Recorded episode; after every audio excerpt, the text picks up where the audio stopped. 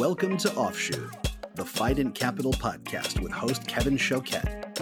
Offshoot is a curiosity driven conversation that features a wide range of real estate and business professionals. In each episode, we unpack the knowledge, vantage point, and domain expertise of our guests. Then we move beyond the facts and figures and dive into the personal habits and mindset which allow them to be high performers in their respective field. This podcast's objective is simple supporting entrepreneurs, fostering relationships, and uncovering meaningful conversations that positively impact business.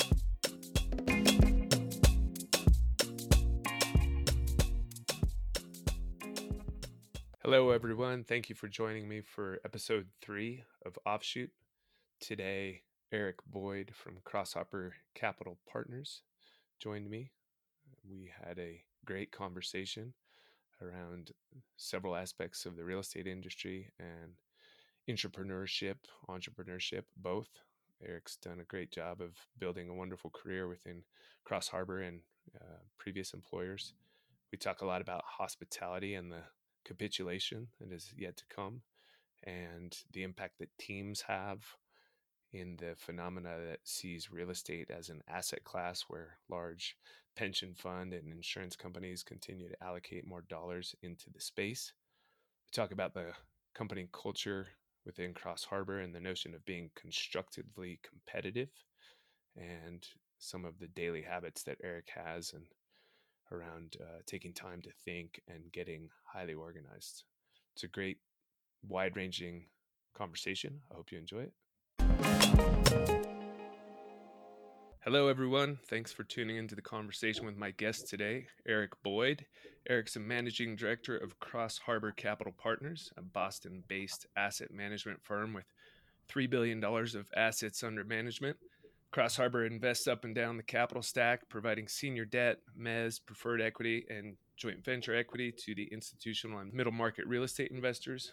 Eric's an incredibly astute investor with a broad base of experience across all asset classes and a very unique strength in hospitality. He's also highly analytical, but is amongst the best I've seen at creating risk mitigating financial structures for the benefit of Cross Harbor's investors. Eric leads one of the three deal teams within Cross Harbor from the company's Newport Beach location, which I believe is a location that exists only because Eric wanted to migrate from East Coast winters to our palm tree spiced holiday seasons. Outside of work, Eric, like me, likes to spend a good time on the ski slopes each winter. Uh, without any further ado, Eric, welcome to the podcast. Kevin, thank you very much. Pleasure to be here. Yeah, well, thanks for doing that. I appreciate it. Um, look, to get us started, pretty broad question here, but could you just tell us a bit about yourself and Cross Harbor? Sure, happy to. So, um, I uh, got started uh, professionally in my career in the investment banking industry. Um, spent time following uh, getting my college degree at, uh, at Bentley College in the Boston area um, and was in the investment banking field uh, in New York City. Got great exposure. working in merger and acquisition advisory and, and doing equity and debt capital raising in the public markets uh, as part of uh, JP Morgan's Tech Media and Telecom Investment Banking Group. Um, and from that point, really transitioned in my career wanting to move into real estate. Uh, in my mid 20s, I joined uh, Fleet Bank uh, in Boston as part of the real estate loan syndications team. And ultimately, Fleet was acquired by Bank of America Securities, and I moved back onto the true investment banking side of the business um, in advising uh, the large public REITs and uh, operating companies within the real estate space uh, all around the country and, and globally as well. Um, and after doing that uh, for a period of time, I uh, very much wanted to move on to the private equity side of the business and and joined Cross Harbor back in 2006. So I've got north of 14 years now here at the company, and and as Kevin alluded to, had experience in our Boston office, where I worked for just over nine years before moving out here to the, the West Coast to start our, our West Coast presence here from Newport Beach and, and get greater exposure into the markets here on the, the western half of the U.S. Um, when I joined Cross Harbor in 2006, uh, we had just raised a, a discretionary uh, fund that was 425 million of capital um, intending to deploy that into roughly a billion and a half to two billion of real estate. And so when I uh, initially started working on the buy side, I, I, joined Cross Harbor as a senior associate, moved up over the years uh, through our deal. Uh, analytics, execution, and then ultimately moving more into a sourcing and production role with the firm as a vice president, principal, and then now in the managing director spot for our firm. So uh, over time, we, we've really built um, a great platform, you know, over the last 28 years and the 15 of which, uh, or 14 to 15 of which I've been with the firm um, in really building out our capabilities, our expertise across different segments. Um, and, uh, and and helping us to scale our, our base of capital as well. So, Cross Harbor as a firm, uh, our two co-founders who are incredibly uh, skilled uh, in the in the business of, of investment management and particularly within the real estate space. Uh, Bill Kremer and Sam Byrne started our firm back in 1992. And uh, from that point in time, we've invested north of four billion in capital, roughly 18 billion of real estate uh, all around the uh, United States. And we do so investing in value add and opportunistic real estate, getting involved in situations where we can um, really turn situations around where we can uh, generate very strong risk adjusted returns for our investors and doing so where we invest in uh, joint venture equity positions, preferred equity, mezzanine capital, and then in stretch senior debt uh, structures. So uh, over time, we've gotten exposure to probably just about every product type and every niche segment of commercial real estate. Um, you know, we, we've got an outstanding track record because uh, we really pride ourselves on uh, strong underwriting, great execution, and, and seeing deals through uh, cradle to grave uh, to the back end. Um, so, with north of 200 transactions under our belt, uh, really solid base of institutional investors, uh, it positions us, you know, really well in all market cycles to to be able to efficiently deploy capital, generate very strong returns for our investors, and uh, you know, continue to uh, build that platform here going forward. So uh, we're currently investing from our 11th uh, fund. Uh, it's roughly 630 million of capital, um, and uh, intending to embark on our marketing for our next investment vehicle here in in the next couple months. So I'm sure we'll talk quite a bit about the markets and the dynamics at play today. Um, and you know look forward to doing that uh, here with you today, Kevin. Yeah, perfect. Um, so so what is happening in the business now? Where where do you guys see opportunities and and where are the challenges? Sure. I mean, this this is such a unique uh, environment, right? When we were back at the beginning of the year, and and you know targeting our, our new investment approach for this year, um, you know, which you know was was really you know running long in the tooth, if you will, being a, a long running economic cycle and uh, significant growth, uh, you know, in our country and within the real estate space since the global financial crisis. Uh, we were doing a lot of ground up new development, whether it be industrial, multifamily, uh, some senior housing. And, you know, in mid March, as we all know, everything came to a halt and everyone's life shifted in a dramatic fashion. Um, you know, we've continued really since that point in time to to put dollars out into the market, but doing so, you know, very thoughtfully, being very conscious of the risk uh, in today's market. Um, and uh, so while we've had you know a, a, lower transaction volume than we would have anticipated going into the year, it's been completely warranted given the the disruption that's occurred. But really, you know where where it's at today is you know a significant period of, of dislocation you know has occurred. Um, distress and distress real estate where we capitalize on uh, you know in, in in making profits for our investors is a scenario and a situation which we're going to come very much into in the uh, months and and year or two ahead, um, just given given all the disruption at place. So um, we anticipate significant opportunities, you know, certainly within the hospitality segment uh, with lodging and resort oriented properties, um, and then considerable amount uh, of, of opportunities in the retail space. Um, but also, there are still, you know, many segments like multifamily, industrial, or, or selectively in the senior living space uh, that make uh, make for some great, you know, investment uh, opportunities on a development basis. So uh, we think it's going to be an excellent period uh, to deploy capital over the next couple years, and we're well positioned to do it, you know, across our three different offices here in the United States.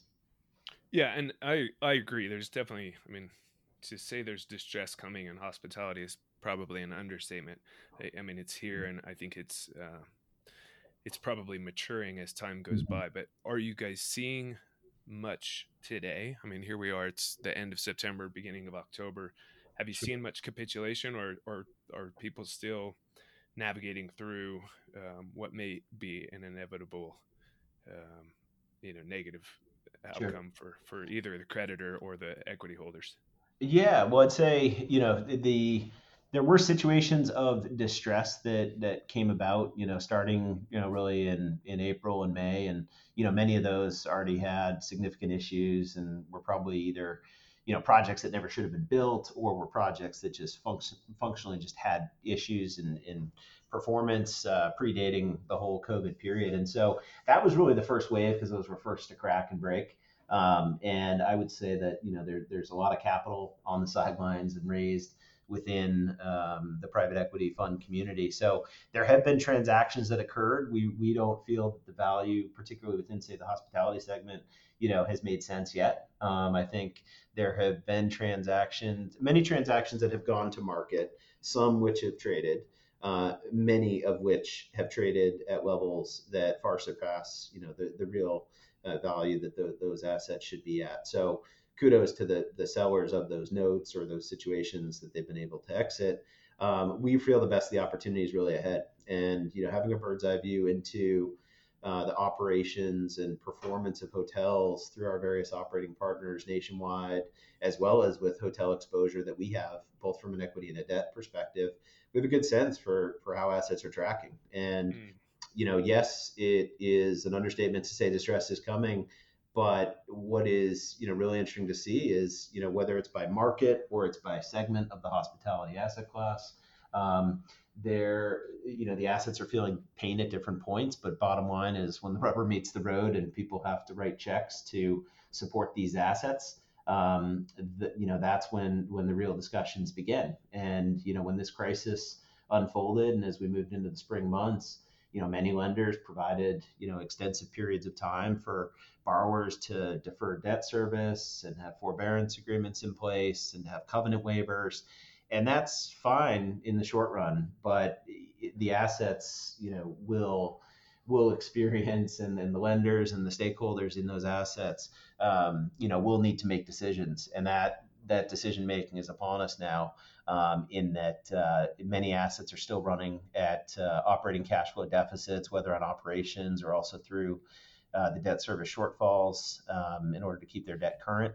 And so ownership teams around the country are evaluating, you know, how much they're going to support these assets. And, you know, if we have, um, you know, further periods of disruption, um, you know, whether from a political or a medical standpoint as we are mm-hmm. into 2021, um, it could drag out periods of time that cause these assets to demand greater amounts of capital. And and we all know in the real estate business, um, you know, these assets don't run themselves. They're capital intensive. Uh, they require significant amounts of base building improvement and reinvestment from ownership.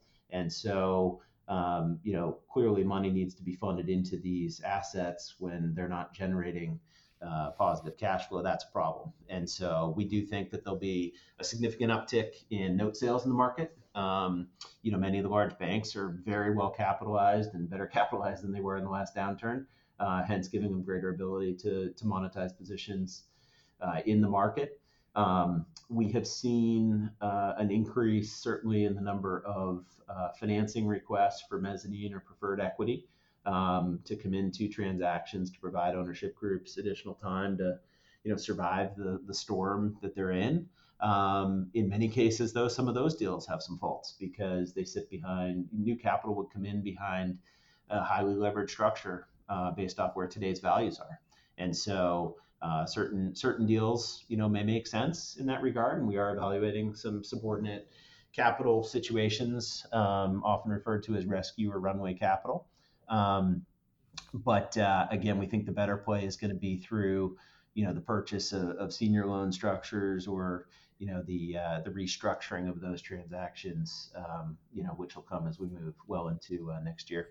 And when you guys look at uh, note acquisitions or or mm-hmm. uh, something like that, is it is it something that you typically do with an operating partner who has fished out the opportunity and brings it to you as a sponsor, or do you guys find them directly and then just kind of um, manage the process to get to fee title or, or, or restructure with the borrower depending on kind of the preferred outcome. Sure.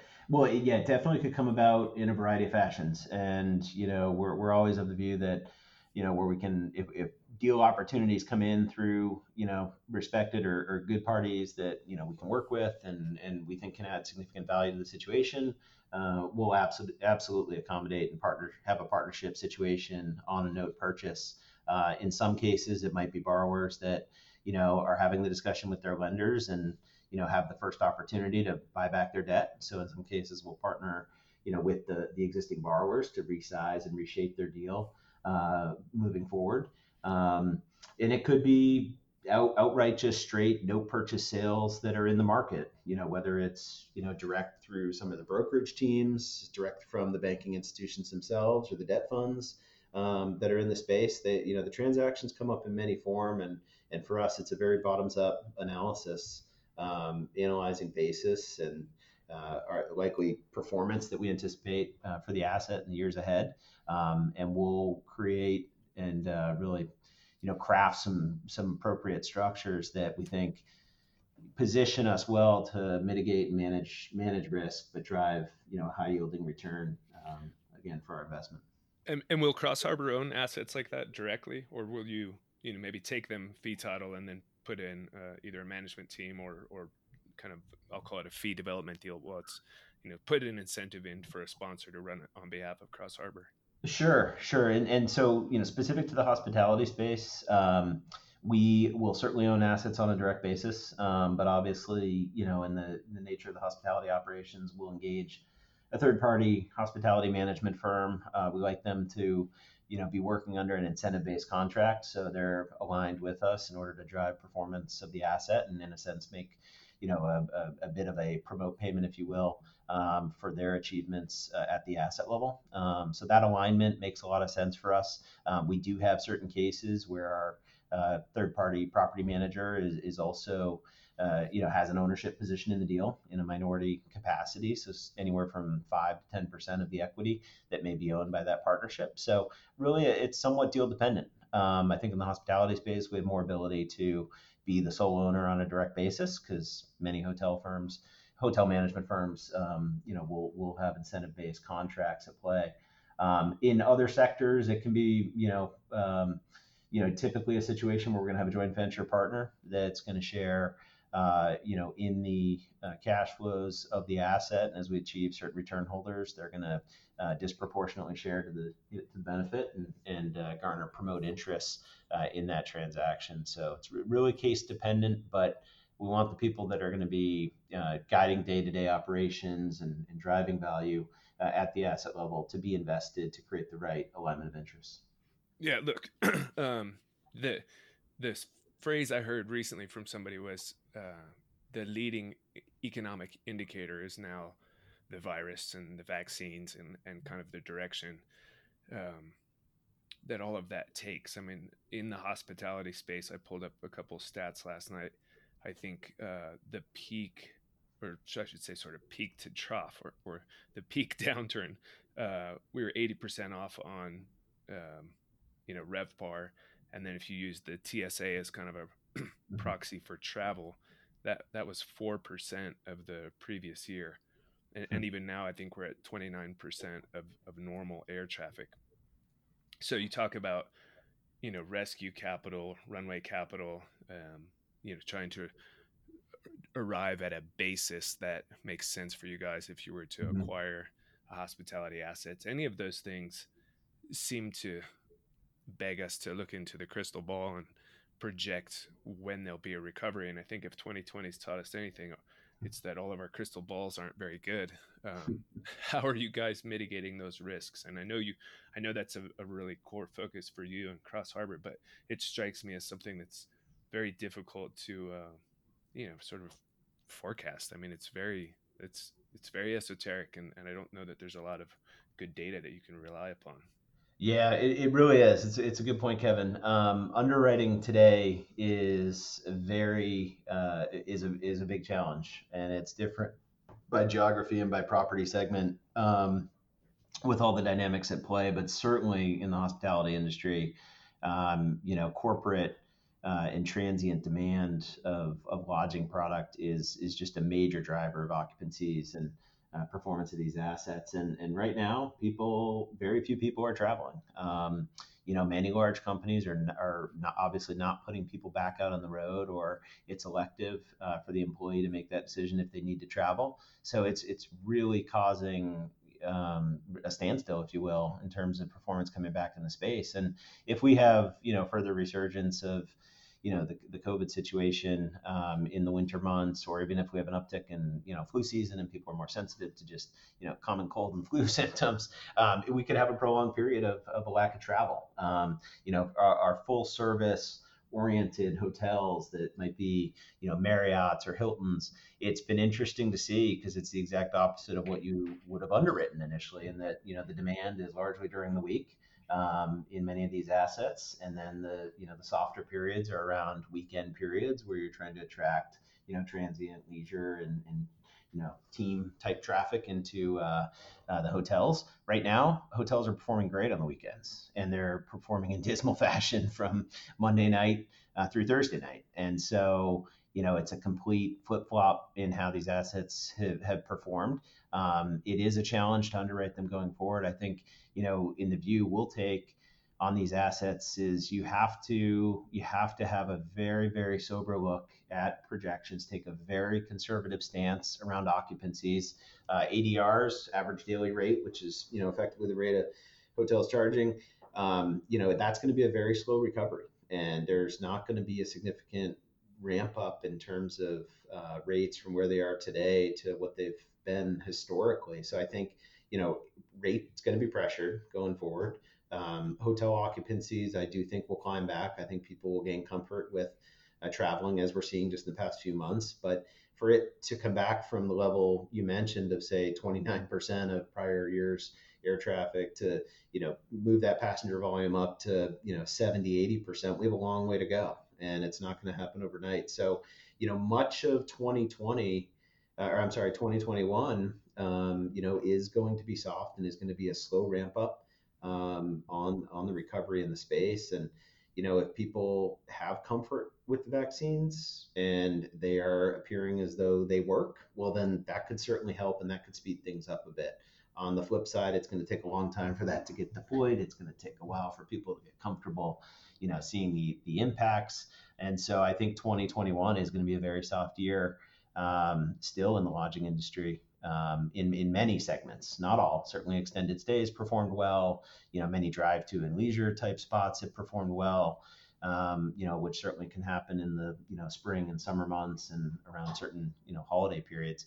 Um, but it's going to be a long slog. I think you know our view is underwriting these assets on you know a, a three to five year um, forward forecast and really having comfort with our basis comparative to replacement cost to know that you know we're truly in at a significant discount to what these assets were constructed for making sure we've got ample reserves uh, both to manage the, the physical quality of the building but also to to fund deficits for a prolonged period. And so it makes the numbers and really the bid ask spread on many deals um, you know t- to be at a very wide level today, and that will narrow as we get more clarity and um, you know more uh, color on how the future will unfold. But uh, nonetheless, it will. There, there's going to be a dramatic amount of assets that just have to move into the transaction market given the pressures at play, and, uh, then it'll be a question when it comes to a value that makes sense to to come in and, and transact on those deals.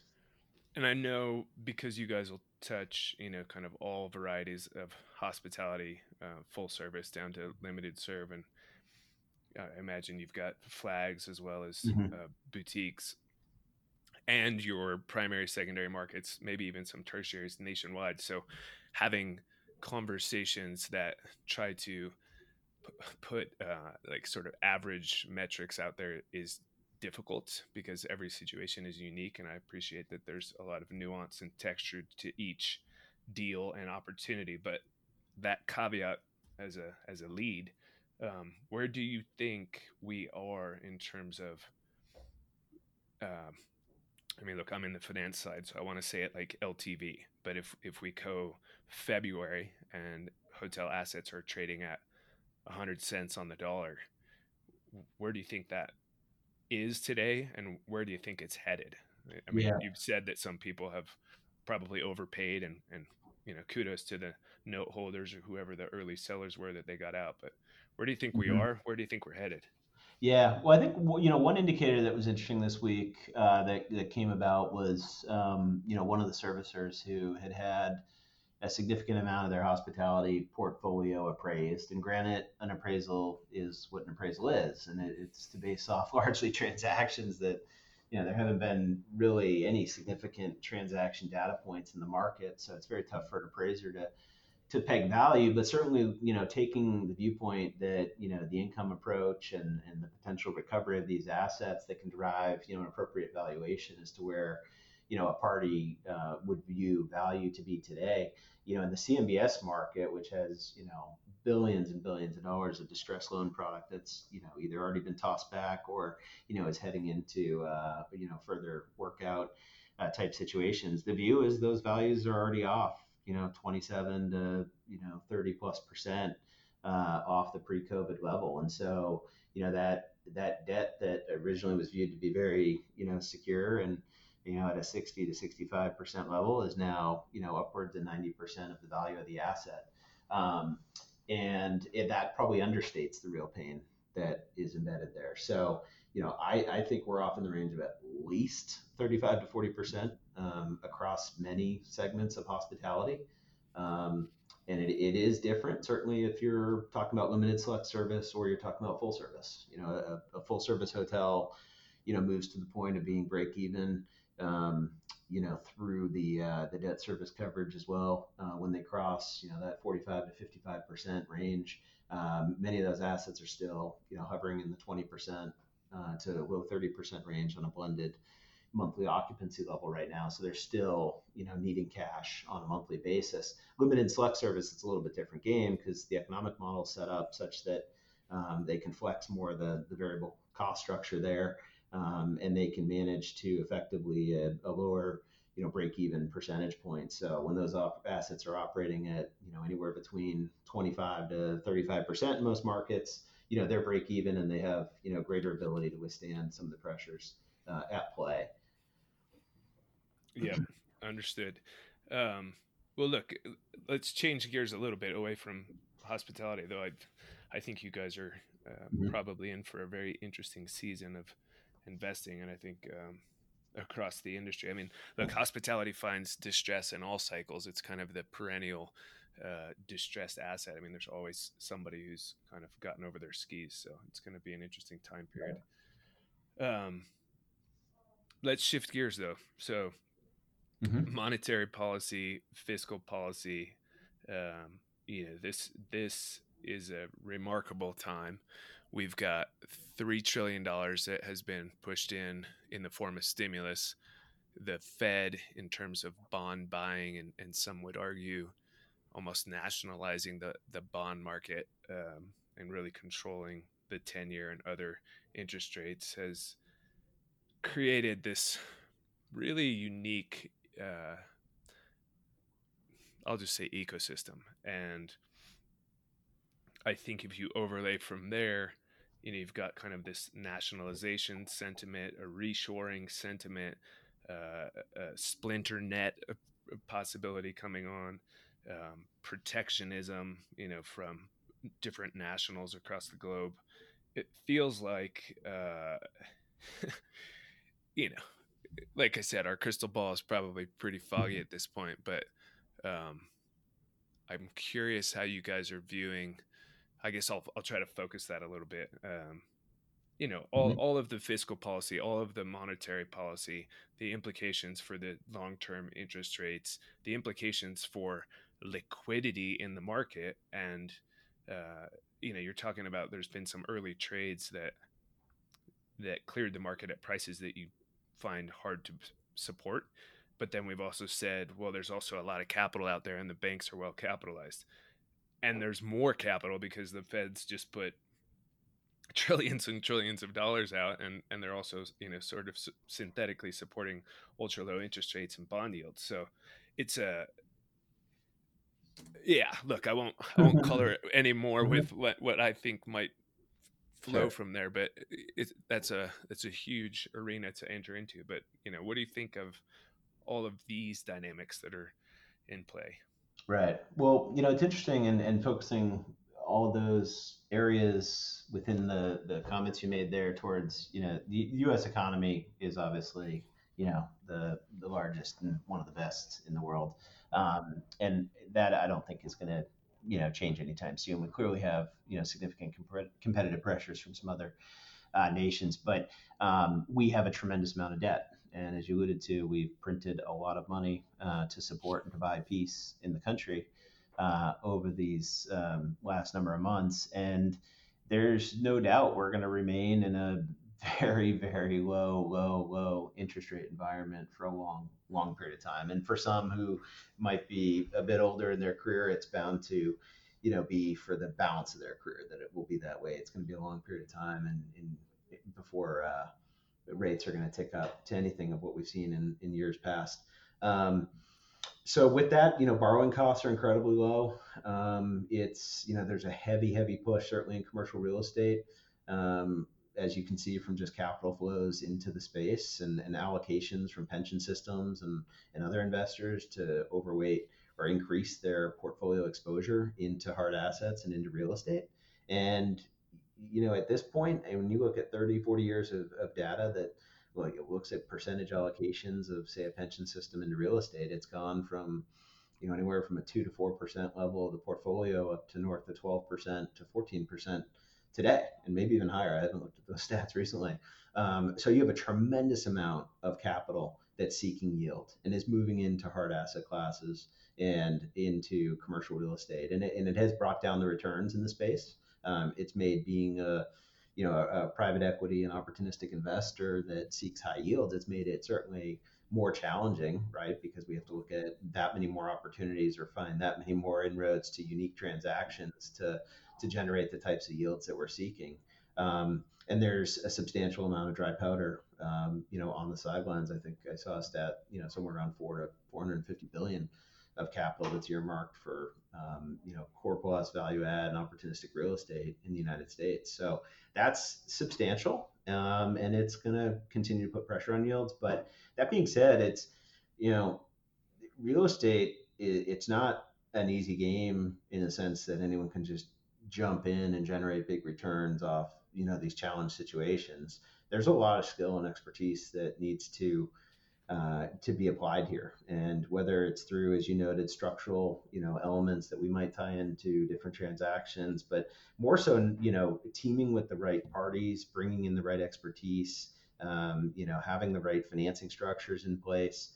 Uh, it, you have to bring a lot of pieces of the puzzle together to execute well to generate those yields. Um, and you know, I think that's going to be paramount in the years ahead because there's, you know, uh, for instance, we'll work with a lot of different operating partners around the country, and they might be great at, you know, buying assets, doing value improvement programs, you know, handling leasing, but that's when the skies are blue and you know the the fairway's clear and things are nice. But when when things get stormy and choppy and you know you get more conditions that come into the play, um, you know, a lot of groups or individuals haven't navigated that in in you know prior periods and haven't you know perhaps maybe a newer sponsor that hasn't been through that type of situation so i think um, you know for you know for operators out there aligning with capital that you know has been through you know cycles and has has been through periods of distress and knows how to think about the risks in the market you know is incredibly important but you know we have you know many many shifting factors you know affecting different segments uh, you know whether it be office and office using trends um, you know, whether it be, you know, the impacts in the multifamily market with, you know, how people are going to live. Are they going to live in urban cores? Are they going to move to suburbia? Are they going to move back home? Are they going to club up with roommates? Are people, you know, going to actively look for, you know, moving into a single family home or a single family rental? So, you know, multifamily has so many different, you know, dynamics at play.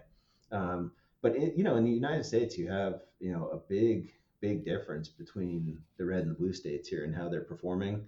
Um, and I think investors as well are, are gravitating heavily to, you know, pro-growth states that, um, you know, have policies and have quality of life and have, um, you know, the the prospect of being a great place to live, raise a family, um, and uh, and have you know good education. So I, you know, I think there's going to be certain areas of our country that are going to, you know, continue to do very well and benefit. I think there's others that are going to see a significant you know negative impact um, and i think you know the covid periods accelerated that much like you know we often talk sector wise in real in retail. You know the covid piece accelerated what was probably bound to happen over five or seven years. It moved it into you know a few months. Um, i think we're going to continue to see trends like that across just about every area of commercial real estate and uh, you know in other parts of uh, the world we live in yeah it's a truly catalytic event. I mean I, the things that have changed and the way they have changed and the speed with which they have changed has been really astounding and i've i've found myself prognosticating on the front end of this only to find out that i was completely wrong. I mean a good example is for sale housing. I mean, there's no way i would have seen a mm-hmm. spike in demand uh, all-time confidence on the home builder right. confidence index the highest housing starts in two, 2006 i mean what an interesting time. Mm-hmm. Uh, um, but look, you're, you're you're touching on a couple things here um, that I think are really interesting. This this movement of real estate to an asset class, right? Stocks, bonds, real estate, and and going, you know, when you're looking at pension funds that are hundreds of millions of dollars, and as a herd, they begin to increase their allocations. It's doing exactly what you you uh, you know identify which is putting more pressure on the space and then you know the other thing that i see is a really large percentage of the built environment probably 50% or or more um, the commercial environment is um, buildings of 50,000 square feet or less so you've got blackstone going out there and putting a 167 billion dollar mortgage rate together and you know you guys are you're not you're not massive, but you're a very large, uh, respectable firm with, I think you said eight, $18 billion of transaction history. And yet you have the rest of the market that's that's sub institutional in size, and all of the the managers who might like to play in the space that Cross Harbor plays, um, the investment managers who are going out to that institutional capital base and saying, "Hey, we have a good thesis. This is what it is." they've all been uh, largely shut out. I mean, this is becoming a game of, of fewer and fewer players with mm-hmm. larger and larger assets, right. uh, which means to to what you just said, there's more and more competition for people executing more or less mm-hmm. similar strategies. I agree with your your notion of skill and expertise being the differentiator and your ability to to put together the right teams, but how do you how do you see that whole dynamic? Sure. The the right. funds getting bigger, more money coming into this space, more or less pursuing the same strategies. Mm-hmm. Yeah, it's um, it's it's something we closely evaluate, and I think you know the number of funds, you know, and, and fund managers has increased, um, you know, dramatically over the last you know 15, 20 years. Um, but you know what you notice is is at the end of various economic cycles there's a, a number of groups that might be one or two funds in. Well they go into one of the most challenging fundraising periods they can because now uh, if there's a period of distress and recession in the economy um, the allocators of capital are much more bound to allocate with established longstanding groups that have track record and so uh, the Blackstones, the Carlyles, the Starwoods, you know, there's there's many great names, and they'll just given the reputation and the history, uh, you know, they'll they'll be able to continue to, to raise capital. And I'd, I'd tier those groups in some of the you know the very large scale, as you alluded to, the multi-billion dollar fund management groups that are investing uh, globally. Um, and in many cases, you know, taking a little bit different approach. While they're obviously very focused on asset value, um, you know, improvement of value, they're also very capital market driven um, and capital flow uh, focused. Uh, for firms like ourselves, we'll, we'll manage funds that you know are generally going to range somewhere between you know 500 million and a billion um, because we think that's more efficient to deploy in most markets when you're really focused on making money at an asset level. I think what will happen uh, in the years ahead is I think the number of fund managers will decline, and I would say that for all of the you know the fund managers similar in size to us, they will probably uh, look to scale up the size of the funds, and so I think it will ratchet down the number of firms in the space, and I think there'll be you know the ability to have greater scale, um, which to cover the markets, you need to, you know, certainly add, you know, more people and more offices in, in, you know, regional locations to cover the deal flow and to, you know, find deal opportunities that, you know, are consistent in size with what has been allocated on a per property level um, in the past, but being able to do that in the future. So, you know, a firm like us moving from one offices to one office to now a total of three offices, uh, very likely with, you know, the ability to, you know, add, you know, two, three, four additional offices and put some strong local talent to generate, you know, deal flow that's consistent with what we've been doing historically, um, you know, that that's appealing. And then you can put out a larger fund. So I think, you know, the allocators of capital, when they move decisions forward for making new investments in funds, they go to their committees and to their groups, and track record matters, history matters, uh, having strong fiduciary responsibility uh, in how you've acted through cycles is very important. And so if you have that track record, you have that history, um, you know, it's somewhat, you know, in the, the you're, you're in the pole position. You know, if you keep performing and putting up great numbers, uh, investors recognize that, and always doing the right thing by your investors is uh, is crucially important. So um, that's what we pride ourselves on. You know, our, our, investment style and thesis over our duration has remained uh, consistent, and and that's that enables us to uh, consistently raise money, you know, in the market.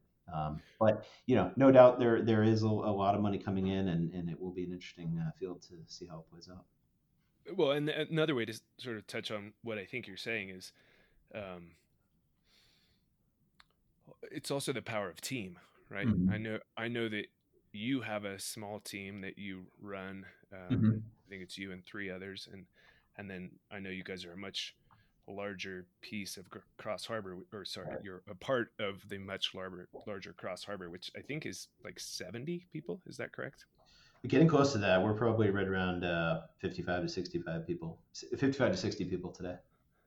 Okay, yeah. So look, years ago, I heard a tech guy uh, asked the question of, you know, are you are you afraid of competing technologies? And immediately he replied, I have no fear of other technology. I'm afraid of other teams and hmm. teams that are better than us.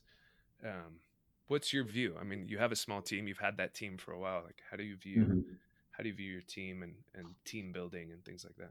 Yeah, well, it's it's you know, in, in our business with the capital we manage, it's you know, it's significant and very large by overall asset size, uh, and it's you know, comparatively, I'd say low from a headcount standpoint versus what you might see in other industries. You know, if, if you know someone you randomly meet says, "Who do you work for?" and you know you work for a private equity fund manager and outside of maybe two or three of them you mention the name no one's going to know who that firm is right? But they manage substantial amounts of money and uh, and they have a, a lean team and and generally they're you know behind the radar. They're not in the press and you know they're they're funneling huge amounts of money into you know the commercial real estate segment.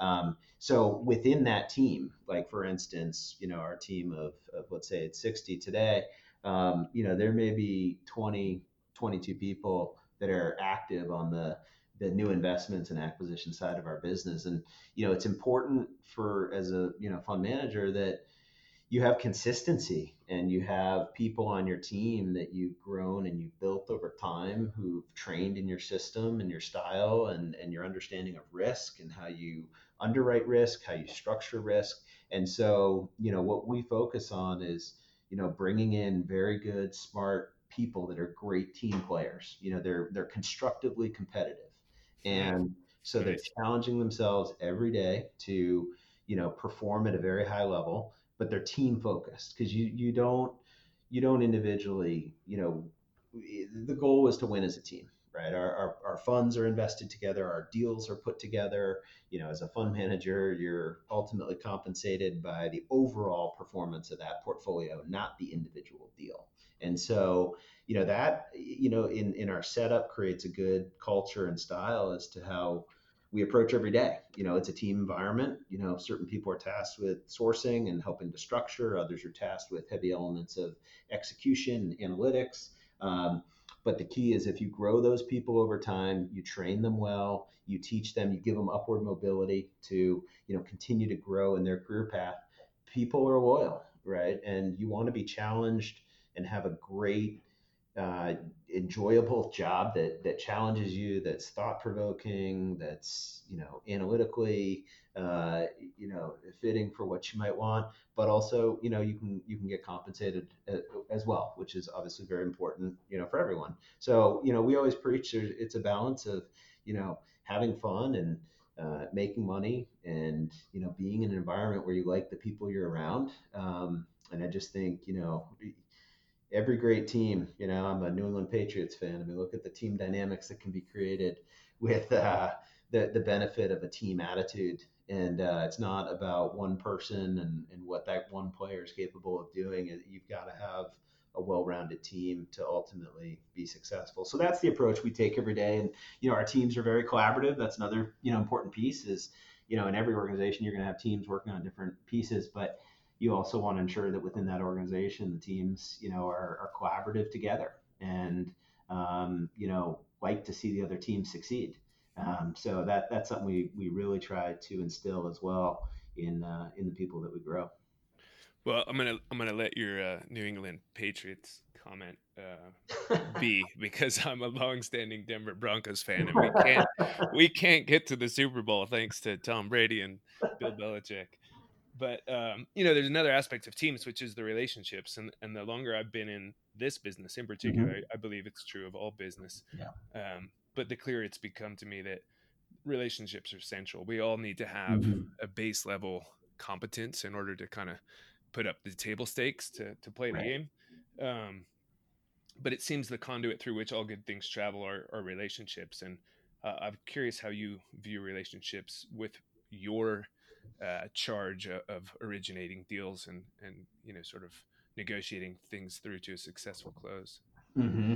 Sure, I I, to- I, totally agree. Um, you know, I remember back in when I was in college, our uh, our you know undergrad business school was was really focused on networking, and this was back in the you know the late '90s. So I'm aging myself, and but there was a heavy focus as a business university on the power of networking and the power of building connections and you know maintaining those connections and relationships over time. And um, i think you know we in commercial real estate as you alluded to it is it's it's a big industry but it's small right? We we all are one or two steps removed from knowing you know the person that might come up on a certain transaction. And we all have you know common affiliations in some way because it is it is a small network um, but the relationships are key, and you know our our view, and you know we we tell groups this all the time is um, you know your reputation matters, and doing what you say um, matters, and you know just being very forthright when there's issues or situations that come up that need to be addressed or, or discussed.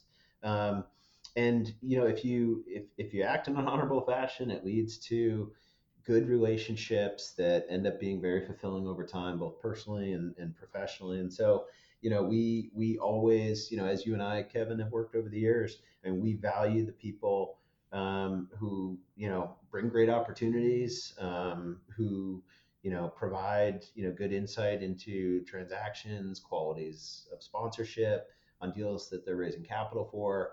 Um, and we like to reward those parties, you know, because in the end of the day, it, you know, yes, there's the personal relationship side. There's also the financial side. This is people's work, and they need to, you know, be treated well. And so we try to treat all partners that we team with in a very, very fair, and, and we like them to have a, a great experience with us, with our firm. Um, and then, you know, in turn, we like to bring opportunities that we see to some of our operating partners in different markets. And again, it's it's relationship driven, as you noted. Um, it's you know, no matter how automated or how much technology comes into a certain space, bottom line is things get done when people get together and, you know, have a meeting of the minds and, and make things happen. And so um, we, we value relationships and it's at the core of what we're doing every day and in building new ones and strengthening ones we've had over time. Yeah, that's great. and and uh, you know we're talking about sort of capital formation on the side of this industry that that I play, right? Going out to the the middle market operators, developers, or investors, and and sourcing capital mm-hmm. on their behalf, with the the backdrop of this podcast, uh, at least partially serving to support real estate entrepreneurs. You know, you've been on the whole wide array of good, bad, short lived, long lived relationships um, with potential partners. You have any, um, I'll call it wisdom that you might pass along to somebody who might be listening who, who really doesn't have uh, the rules of the road, doesn't have the the 15 20 years of experience that you do. You know if they're going out into the market and, and trying to sell their vision sell their deal to an institutional capital partner what you know what i know that it's uh it could be a voluminous uh, response, but you know, if you if you have some uh, little nuggets that you might pass on, do what would, what would you tell the, the the young upstart who's trying to figure out how to crack this nut? Sure, um, you know, I'd, I'd, I'd, definitely say for you know the the young entrepreneurs in the business, you know, there there's great parts of commercial real estate and real estate in general, and that you know there's not a high barrier to entry in the sense that you know you don't have to come out of one of the most elite uh, Ivy League schools or top MBA programs, you know, to to have an opportunity to be in the, the segment. I mean, clearly, if if uh, you have the ability to you know be smart, find great opportunities, and work very hard, you can do very well in the space. But you know, with that, I think it's important people recognize, you know, and as a, a, a you know, say a younger person in the business, get the appropriate experience. You know, work with um, you know, spend the time to be the sponge and soak in great knowledge from, um, you know, many different, there's many different shops and, and, and different groups where you can get great experience in the space. You know, we're in the analytics really well at a young level um, and understand just how a transaction comes about, gets executed, and how it gets realized over time. Um, and just take the opportunity to focus less about making making the buck early in your career. Uh, worry more about getting the right experience, which will yield a much better longer term benefit. Um, and you know, it, as someone you know in the space who say gets you know five to ten years of great experience, you know. Um, you know, oftentimes then that's the point many people want to start their, you know, their platform and, and try to make a go of it. Um, and I think, you know, whether it's as an individual level or potentially it's teaming up with a couple other peers in the industry to, to launch a platform, uh, you know, take time to be thoughtful about uh, the approach, the strategy, uh, making sure you've got the expertise and the skill to do it. Um, but also, you know, when we have groups come in to, to pitch us, some groups love every deal, right? And they they just want to find a way to get deals done. Um, you know, we gravitate to groups that come in with unique opportunities where they are so uh, they have so much conviction about the deal and the situation that they're working on that you know they want to invest in that deal. They want to have alignment with us. They want to carry you know they, they recognize they're going to have great upside but they're going to take some risk to do that. Um, that sets itself up very well for a situation uh, of success um, versus just a group or an individual that you know is pitching a deal that um, you know has uh, a number of flaws. So I, I, I, think it's just important get the right level of experience, um, surround yourself with a very strong you know base of people that share a common vision for what they're intending to create. Um, and then you know as you approach say the institutional capital community to raise money for transactions really be buttoned up and polished in the sense of understanding your deal and the metrics and uh, the investment thesis, um, and being able to show that you've got the ability to execute. You know, these deals don't happen. You know, they might happen quickly, but the actual duration of the deal might be, you know, anywhere from two to seven years, and more typically they're three to five year type situations. Um, so showing that there's a commitment to the, you know, be in this deal, uh, to have this platform established, to be making a long term um, push with, with the business and its strategy, and, and showing that you got a deep bench to be able to uh, to withstand you know the challenges that, that might come about is very important.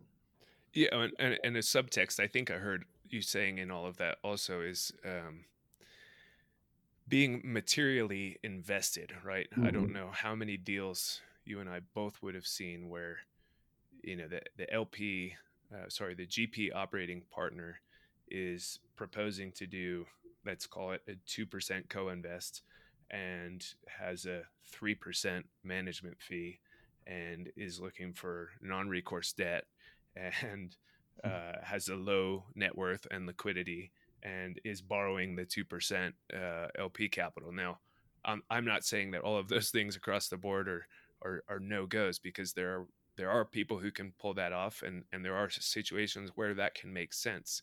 Um, but generally that's that's pretty significant red flags. And mm-hmm. I, I I thought for sure I heard you saying um, you know material doesn't necessarily mean a nominal amount it means uh, material to to that sponsor mm-hmm. Well, that's correct. Um, you know, and and what we always say is, you know, we're we're going to be putting up a lot of capital on this transaction. We want our partner to be economically invested in a similar fashion, and some have a substantial balance sheet, some may have a thinner balance sheet, but the amounts that they're putting forth are amounts that are actually invested in the deal. They're not taken out through you know, acquisition fees or ongoing management fees, such that if there's a problem during the duration of the investment, they're, you know, they can turn away and say, well, I've, I've already been made whole. I got my investment out through these fees. You know, we want parties that if we're going to feel pain, you know, they're going to feel pain, right? Because that's that should be the balance uh, in the partnership, right? We want to be aligned with our partner to to uh, execute on a transaction. There's no better way to do it than when someone's got financial exposure um, because they're going to watch that investment. And they're going to be very keen to make sure it performs. Um, there, you know, we, we do see the crazy asks. Um, those tend to be short discussions. Um, if they can get their deal done, great. But good for them. It might have worked in one or two cases. Over the long haul, it doesn't tend to because markets will change, uh, economic time periods will change, and you know many of those deals can sometimes be the first to fall because um, you know that sponsor who maybe arranged that one deal in that type of fashion you mentioned might have arranged five or six of those and, and guess what? Now they've got some serious problems that are demanding their time on different fronts and uh, and the attention and the focus is lost. So you know that's why you know i like partners that are thoughtful of picking the opportunities they really feel they can add the most value on and the ones that you know they'd rather take on you know two to five projects where they can make substantial amounts of money because they're really good real estate deals versus a sponsor who wants to take on 10 to 15 projects knowing that you know 10 to 12 of these probably are going to be mediocre performers or sub performers and uh, and maybe there's a couple they they have you know some good good upside on. But we really like the guys who focus more on on you know paydays than uh, paychecks. Yeah i agree. Um, so like a couple questions. We'll transition over a little bit to your your sort of day to day. You're obviously a high mm-hmm. performer. You've had a lot of success at Cross Harbor and elsewhere in your career.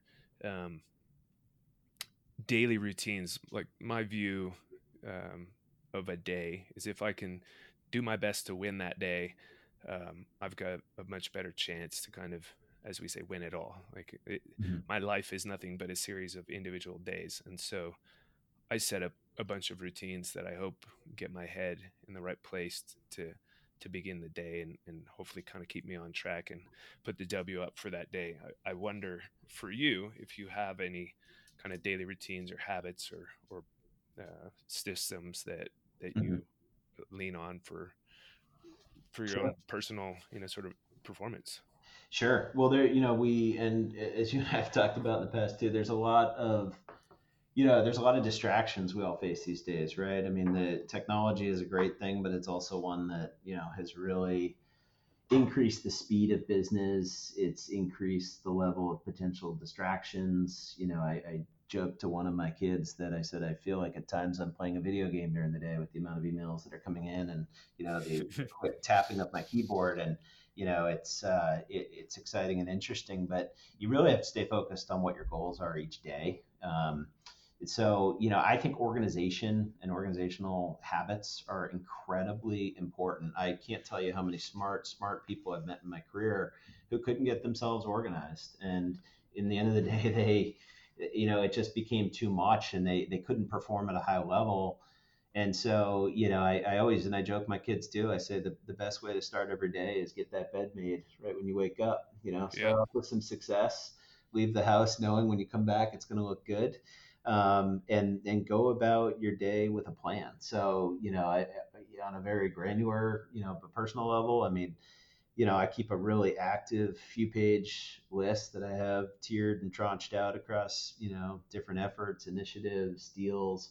And, you know, that document gets printed once or twice a day uh, with updates, you know, because, you know, and it's also got a, you know, kind of key action list, if you will, of like the top priorities for the day. So, you know, we all have 30 or 40 things going on that, you know, are, are going to take up time. We might also have, you know, 20 or 30 people we want to be reaching out to and having discussions with, let alone we've got scheduled meetings or calls or whatever it might be uh, for, you know, the individual's organization. It's just important. It's important to be organized and to allocate time. And, you know, you and I joked in, in I think some prior uh, discussions that, you know, sometimes getting that time on an airplane when you don't have the phone going off, you're not sitting next to your desk phone, uh, you have clear ability to focus is important. So, you know, early on in my career, I, I used to, you know, read a lot of, you know, business books, um, you know, as I was becoming a, a true student of business. And, you know, there was one that said every great CEO, you know,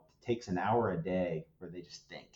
It's really important mm. to think, get your priorities yeah. straight um, what, however that is. It might be someone, you know, tying that in as part of doing their daily exercise. It might be truly like meditation. It might be come under a, bu- a bunch of different forms. However it is, just find what works for you, but stay focused on what you have that day and that week, and make sure that fits into the puzzle of what you're trying to do over that year or that five years.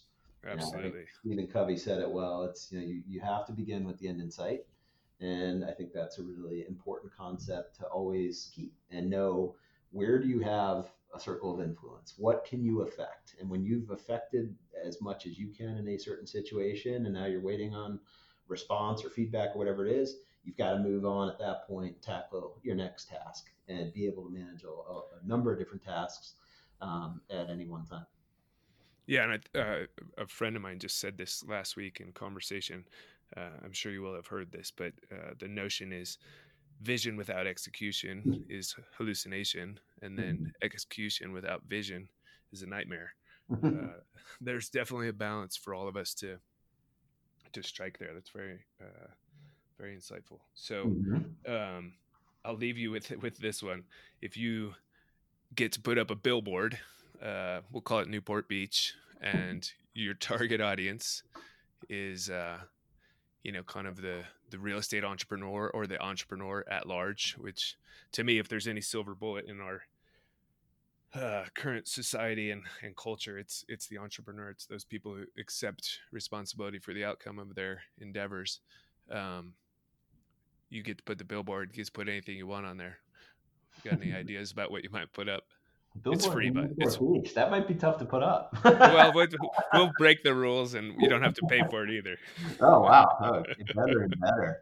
Um, yeah, I mean, it, from the standpoint of, of advice to an yeah. entrepreneur, or yes, well, you know, yes. overall, just really, you know, you live once, and so you know, follow, follow your heart, follow your dreams, do it sensibly and in a sober fashion to make sure you've got the skills for what you're trying to do.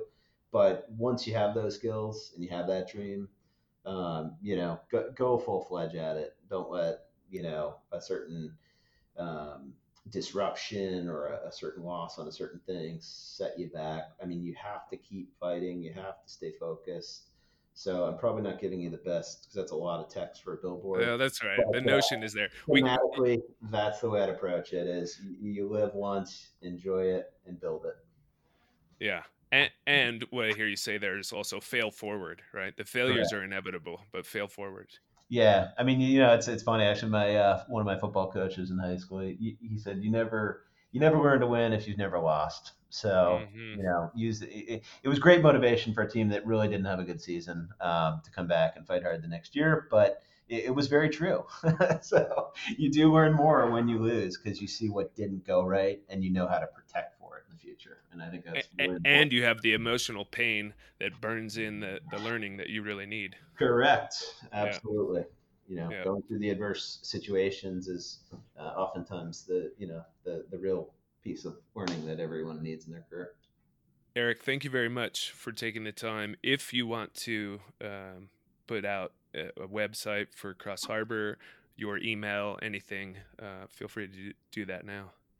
Great. Well, yeah, Kevin, thank you very much, you know, for having uh, me on today. I hope this is helpful for those who may be listening here now over an hour into this.